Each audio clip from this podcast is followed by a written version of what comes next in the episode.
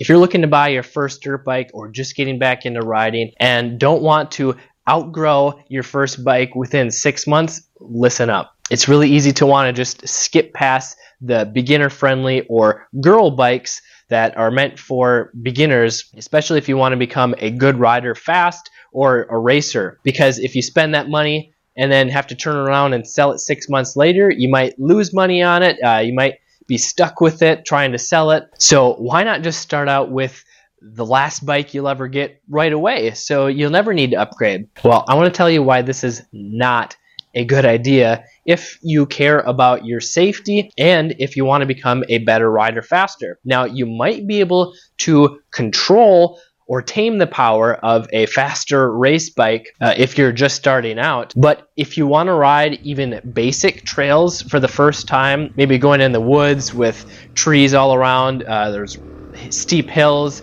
uh, rocks, logs. If you're riding a race bike, such as a KTM 250 Enduro or maybe like a YZ250F motocross bike, that power is a lot easier to control when you're just riding out in the open on flat ground but once you get into the tight woods and start running over obstacles, that snappy power is going to be a lot harder to control. So if you just give it a little bit too much gas, it's going to want to wheelie out from under you. And this makes it harder to control. It makes it more exhausting because you end up death gripping the bars. You start riding tense because you're just trying to keep the bike under control rather than focusing on the fundamental techniques, which will give you more confidence and control. So when you start out on a beginner friendly, slow trail bike, which actually has enough power anyway for 99% of us, you're able to focus on building up these fundamental techniques